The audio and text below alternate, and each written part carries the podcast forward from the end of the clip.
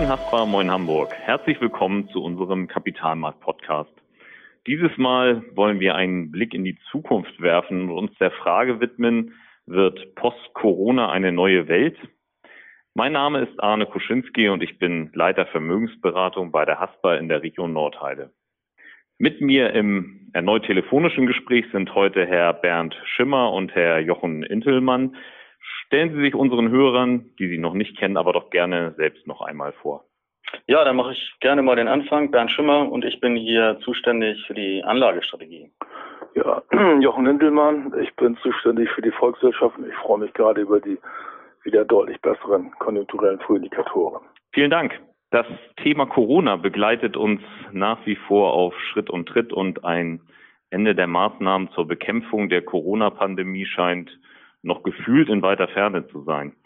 Trotzdem gibt es hier und dort immer mehr Lockerungen und somit eine gewisse Rückkehr zu einer, wenn auch in Teilen anderen, äh, Normalität. Grund genug, mal einen Blick in die Zukunft zu wagen und zu schauen, wie die Ökonomie nach der Corona-Krise aussehen könnte. Der pauschale Begriff Post-Corona führt bei mir aber derzeit eher zu noch mehr Fragezeichen. Herr Schimmer, was genau verstehen wir darunter? Ja, Herr Kuschinski, die Fragezeichen, glaube ich, sind in der Tat auch nicht unberechtigt. Also wir haben uns in den letzten Wochen natürlich, ähm, äh, das ist ja unser Job, unsere Aufgabe, damit auseinandergesetzt, ähm, welche gesellschaftlichen und ökonomischen Veränderungen durch Corona wahrscheinlich sind. Ähm, betone dabei auch wahrscheinlich. Wir wissen es natürlich am Ende auch nicht wirklich. Dabei sind wir relativ schnell zu dem Schluss gekommen, dass wir es ähm, ähm, mit so einer Art äh, Zwei-Phasen-Modell zu tun haben. Die jetzige Phase, ähm, da sind wir noch mittendrin. Ich würde sie mal mit im Corona bezeichnen und der daran anschließenden. Und das ist dann eben halt in der Tat Post oder man hätte auch sagen können nach Corona. Interessant ist jetzt, ähm, wann beginnt denn nun die eine Phase, wann hört die andere Phase aus? Und äh, post-Corona, äh, da sagen wir, ähm, wenn die Krise wirtschaftlich und medizinisch beherrschbar geworden ist, äh, dann haben wir es eigentlich erst mit einer Post-Corona-Ära zu tun. Seriös lässt sich ähm, das mit einer Datumsangabe nicht wirklich prognostizieren. Wir glauben, dass dies ähm, möglicherweise im Verlauf 2021, äh, eventuell auch eher am Ende des Jahres ähm, dann soweit sein könnte. Warum ist nun diese Unterscheidung für, für, den, für den Anleger durchaus von Relevanz? Aktuell haben wir es ja, ja mit einem, einem ökonomischen Aderlass ähm, zu tun, äh, wie wir ihn in der Schärfe überhaupt noch nicht gekannt haben. Und äh, wir haben aber auf der anderen Seite, und das ist jetzt, ähm, glaube ich, für die Anlagestrategie ganz essentiell, auch äh, so massive Unterstützung von Seiten der Politik mit den zahlreichen Konjunkturpaketen und der Notenbank durch niedrige Zinsen, das kennen wir ja schon, aber eben halt zusätzlich eben halt auch nochmal mit sehr viel Liquidität. Ähm, und diese beiden Dinge spielen eben halt eine ganz, ganz ähm, entscheidende Rolle. Ähm, klar ist auch, heute wird irgendwie gefühlt, so tickt zumindest derzeit der Kapitalmarkt, alles gerettet. Das heißt auch, ähm, da übertreibe ich jetzt ein bisschen, Sie können eigentlich äh, mehr oder weniger fast alles kaufen, ähm, weil ähm, man hat ja diesen, diesen Schutzpatron ähm, im Namen der Notenbank und der rettet halt alles. Und da glauben wir, ähm, in dieser In-Corona-Phase, da wird das Retten natürlich anhalten. Man kann jetzt eigentlich gar nicht aufhören. In einer Nach-Corona-Phase glauben wir aber eher, es kommt zu einem Realitätscheck ähm, und dann wird vielleicht auch das eine oder andere, das heute gerettet worden ist, äh, mehr und mehr in Frage gestellt. Also insofern ein, ein Zwei-Phasen-Modell und ich glaube, es lohnt sich einfach, ähm, als Anleger sich damit auseinanderzusetzen. Vielen Dank, Herr Schimmer, für die Einordnung der Begriffe. Jochen, was geschieht denn in dieser Post-Corona-Ära mit der Globalisierung und dem Welthandel? Welche Auswirkungen haben wir hier zu erwarten? Also die Globalisierung war ja eigentlich vor einigen Jahren schon auf dem Höhepunkt und hat, in, hat nicht von Jahr zu Jahr an Schwung verloren. Also die Globalisierung ist gewissermaßen eine Deglobalisierung geworden. Die Anzahl der Handelshemmnisse ist in den letzten Jahren immer größer geworden als äh, vor fast zwei Jahren dann noch der US-Präsident seinen Handelsstreit mit der EU und mit China begann, hat sich die ganze Sache noch verschärft. Also die Globalisierung ist auf dem Rückzug. Die Deglobalisierung äh, schreitet fort, so könnte man das nennen. Der Welthandel hatte mal in den 90er Jahren Wachstumsraten, die waren etwa dreimal so hoch wie die Wachstumsrate des globalen Bruttoinlandsproduktes. Das hat sich auch deutlich verlangsamt, war zuletzt etwa ungefähr noch so schnell wie das BIP gewachsen ist. Also Wachstum vom Welthandel, Wachstum des globalen BIP waren ungefähr gleich groß. Die Deglobalisierung bremst natürlich den Welthandel. Ähm, hinzu kommt noch, dass äh, eine gewisse Regionalisierung der Produktion eingesetzt hat. Das heißt im Klartext, immer mehr Regierungen finden es gut, äh, äh gewisse Produktionen nach Hause zu holen, heimzuholen.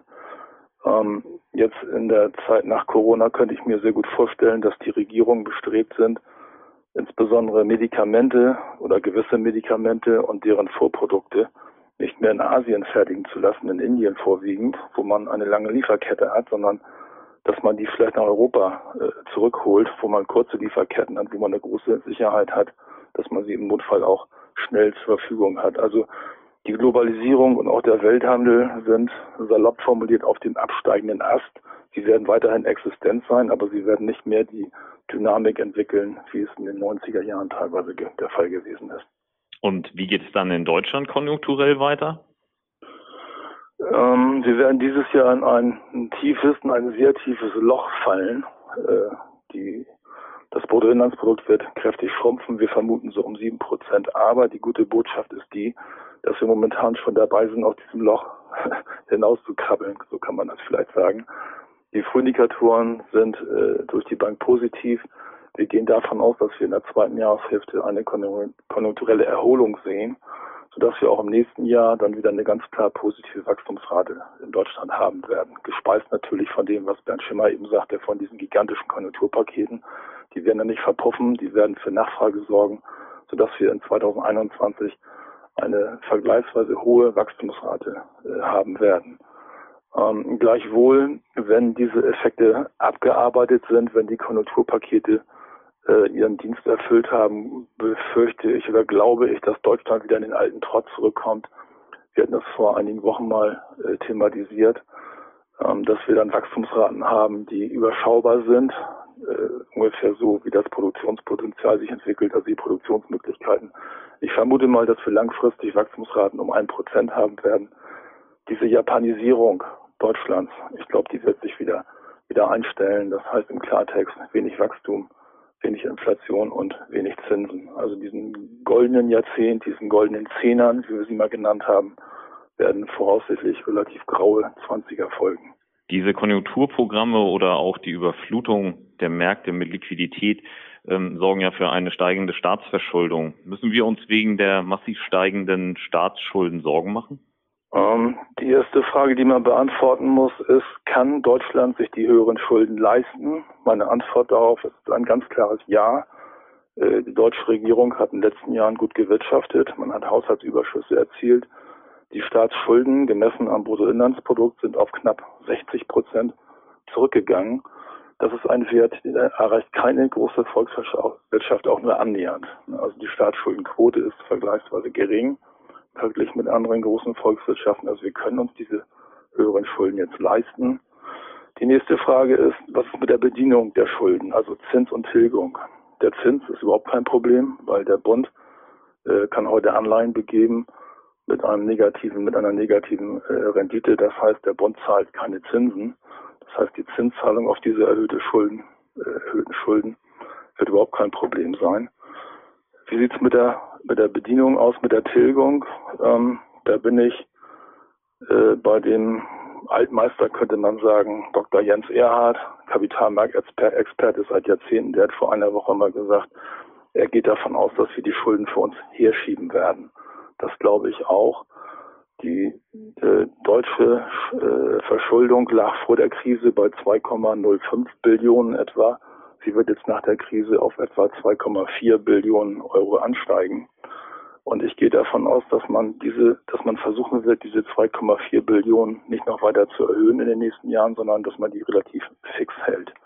Wenn dann das Bruttoinlandsprodukt jedes Jahr um ein Prozent steigt und die Inflationsrate auch im Bereich von 1% liegt, dann wächst man so langsam aus der Verschuldung hinaus. Das heißt, die Staatsschuldenquote, die jetzt nach der Krise auf, ich vermute mal 77 Prozent ansteigt, wird dann in 10 bis 12 Jahren wieder auf 60 Prozent zurückgehen. Also man wächst aus dieser hohen Verschuldung hinaus, indem man die Verschuldung konstant hält und ein bisschen Wachstum, ein bisschen Inflation äh, dabei hat. Also solange die Zinsen äh, kleiner sind als die Wachstumsrate, äh, sind die Schulden keine Bedrohung. Also unterm Strich müssen wir uns also keine Sorgen machen, äh, dass äh, vermute ich mal keine höheren Steuern, dass das höhere Steuern anfallen oder dass eine Vermögensabgabe kommt. Denn das könnte man ja äh, beschließen, um eine raschere Tilgung hinzukriegen. Aber ich glaube, den Weg wird keiner gehen, weil höhere Steuern, eine Vermögensabgabe äh, bremst die Nachfrage und äh, könnte die nächste Wirtschaftskrise verursachen. Also vor dem Hintergrund sehe ich das alles relativ gelassen. Wir werden wie nach der Finanzmarktkrise 2009 aus diesen Schulden wieder hinauswachsen. Herr Schimmer, ich mag eigentlich gar nicht fragen, aber wird es in dieser Post-Corona-Welt auch wieder Zinsen für sichere Anlagen geben? Ja, die Frage ist natürlich trotzdem berechtigt. Ich glaube, Spötter würden sagen, ich natürlich nicht. Ähm, ja, es gibt Zinsen, leider mit dem falschen Vorzeichen. Und äh, da sei eben halt dran erinnert, äh, der EZB-Zins, äh, also der sogenannte Strafzins, der Zins, äh, den Banken zahlen müssen, wenn sie Gelder äh, der EZB zur Verfügung stellen, der ist ja deutlich im Minus. Der ist bei minus 0,5. Und äh, dennoch, die Frage ist mehr als berechtigt, viele unserer Kunden suchen halt äh, sichere, kalkulierbare Anlagen. Und äh, das sieht nicht wirklich gut aus. Ähm, völlig klar, bei den geringen Wachstumsraten, die Jochen Intelmann auch mal skizziert hat, ähm, und bei den anderen Dingen ähm, rund um die äh, Niedrigzinsphase, da verlängert ähm, Corona eben halt diese Phase nochmal erheblich. Mein Tipp dazu, seien Sie auch mit äh, vermeintlich niedrigen Zinsen zufrieden. Ähm, es ist und bleibt die neue Realität und äh, lassen Sie sich nicht ähm, ins Boxhorn jagen, wenn Ihnen jemand ähm, höhere Zinssätze bietet, ähm, ich sag mal drei oder vier Prozent für eine überschaubare Laufzeit, dann muss da ein Haken ähm, dran sein oder ähm, er schenkt Ihnen einfach Geld. Ähm, letzteres ist nicht zu erwarten. Die neue Realität sind Zinsen und die sind leicht ähm, über Null bei mittleren Anlagehorizonten. Mehr ist nicht zu erwarten. Also kaufe ich dann besser alternativ umso mehr Aktien oder was ist der Umkehrschluss? Grundsätzlich schon. Ähm, und äh, ein Stück weit äh, haben Sie ähm, die Frage eigentlich auch schon beantwortet. Was ist ansonsten die Alternative? Und genau das wird in, in Teilen jetzt, glaube ich, auch am Markt gespielt. Ähm, ähm, Aktien sind en vogue, ähm, obwohl die, die wirtschaftliche Lage derzeit äh, wirklich unsicher ist und nicht überschaubar ist. Dennoch werden Aktien gekauft. Das liegt natürlich an dieser sogenannten Alternativlosigkeit. Aber auch da muss man sagen, ähm, prüfen Sie sich selbst, ähm, äh, der Anlagehorizont muss stimmen. Es macht überhaupt keinen Sinn, jetzt noch mehr Aktien zu kaufen, wenn Sie sagen, aber ich brauche das Geld äh, in sechs Monaten, dann ist das Spekulation. Und äh, ich glaube auch, ähm, ein guter Test äh, waren die, die Monate, die uns ja allen, allen nicht gefallen haben ähm, im März, April, als wir so stark eingebrochen sind, äh, wenn man das gut abkonnte. Und wenn man dann auch gesagt hat, ja, die Kurse schwanken, ähm, in den Monaten vielleicht ein bisschen mehr, als wir das ähm, alle gewollt haben und äh, möglicherweise uns auch vorgestellt haben, aber mein, mein, meine Vermögensstruktur insgesamt ist solide, ähm, dann ist das wahrscheinlich so, dass die Aktienanlage wohl auch als Favorit durch diese Krise nochmal begünstigt wird. Worauf muss ich mich dann also als Anleger und Sparer zusammenfassend für die Post-Corona-Ära einstellen? Das ist eine, das ist eine schwierige Frage. Ich versuche einige Punkte rauszugreifen. Also erstens, ähm, ist es eine neue Welt? Nein, es wird keine komplett neue Welt äh, sein, aber die Welt wird in der Tat anders sein. Auch im gesellschaftlichen Bereich ähm, werden sich natürlich Veränderungen ergeben. Ähm, erste klare Aussage ähm, ist äh, natürlich wieder die Zinsseite. Ähm, es wird zinslos weitergehen. Ähm, weder Unternehmen noch Staaten werden sich einen spürbaren Zinsanstieg leisten können. Das heißt, ähm, keine Zinsen. Ähm, zweite Aussage ist, ähm, insbesondere auch aufgrund ähm, der verlangsamten äh, wirtschaftlichen Entwicklung ähm, in Post-Corona werden auch die zu erwartenden Erträge, also sprich auf Neudeutsch die Performance, ähm, eher geringer ausfallen. Ähm, und das gilt eigentlich für alle Anlageformen. Da können Sie Immobilien nehmen, Zinsen sowieso, aber leider eben halt auch ähm, die Aktien. Vielleicht noch zwei, drei Worte zum Aktienmarkt. Ähm, die Aktienmärkte sind erstaunlich. Das muss man wirklich sagen. Erstaunlich gut gelaufen, sind auch hochgelaufen. Das liegt natürlich an dieser, an dieser massiven Liquidität von den Notenbanken. Und solange diese Liquidität in dieser Phase 1 die ich vorhin erwähnt hatte, eben halt äh, noch da ist, ähm, glauben wir auch nicht ähm, an einen größeren Rücksetzer. Das heißt, Kursstände beim DAX ähm, bis zum Jahresende können wir uns vorstellen in einer in einer Bandbreite, die irgendwo so zwischen 11.500, 12.000 Punkten und oben vielleicht um die 13.000 Punkte verlaufen könnte.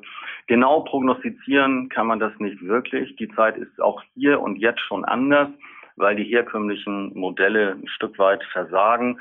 Ähm, wann haben diese Modelle wieder ihre Berechtigung? In der Post-Corona-Phase, weil da glauben wir eben halt, ähm, dass dann eben halt die Liquidität immer noch da ist aber es kommt eben halt keine zusätzliche Liquidität dazu. Ansonsten Aktienauswahl eher schwieriger. Ähm, ähm, die, die konstanten Dividendenzahler vor der Krise sind möglicherweise jetzt ausgefallen, zahlen keine Dividende mehr und zahlen weniger Dividende. Das heißt, es kommt mehr und mehr auf den Selektionsprozess bei den einzelnen Aktien drauf an. Nach wie vor im Mittelpunkt und Favoriten sind die strukturellen Themen. Das heißt, die Themen und die Unternehmen, die auch wachsen, wenn wir gesamtwirtschaftlich eher geringere Wachstumsraten haben. Das ist nach wie vor erste Wahl. Und wir glauben auch, dass das Thema Gold, das hatten wir ja schon mal bei einem früheren Podcast, ähm, sich bewährt hat in dieser Krise. Eine Beimischung in Gold ähm, aufgrund der Tatsache, dass wir Unsicherheit haben, dass wir keine Zinsen haben. Das ist, glaube ich, nach wie vor ein guter Ratgeber. Vielen Dank an Sie beide für diesen Blick in die Zukunft und Ihre Einschätzung. Wir sind hiermit auch schon wieder am Ende unserer heutigen Podcast-Folge angekommen und bedanken uns fürs Zuhören. Bei Fragen schicken Sie uns gern eine E-Mail an podcast.haspa.de. Aktuelle Analysen, Einschätzungen und Hintergründe zu den wichtigsten Entwicklungen am Geld- und Kapitalmarkt finden Sie auf www.haspa-kapitalmarkt.de. Und den aktuellen Kapitalmarkt-Podcast gibt es hier und unter www.haspa.de-podcast.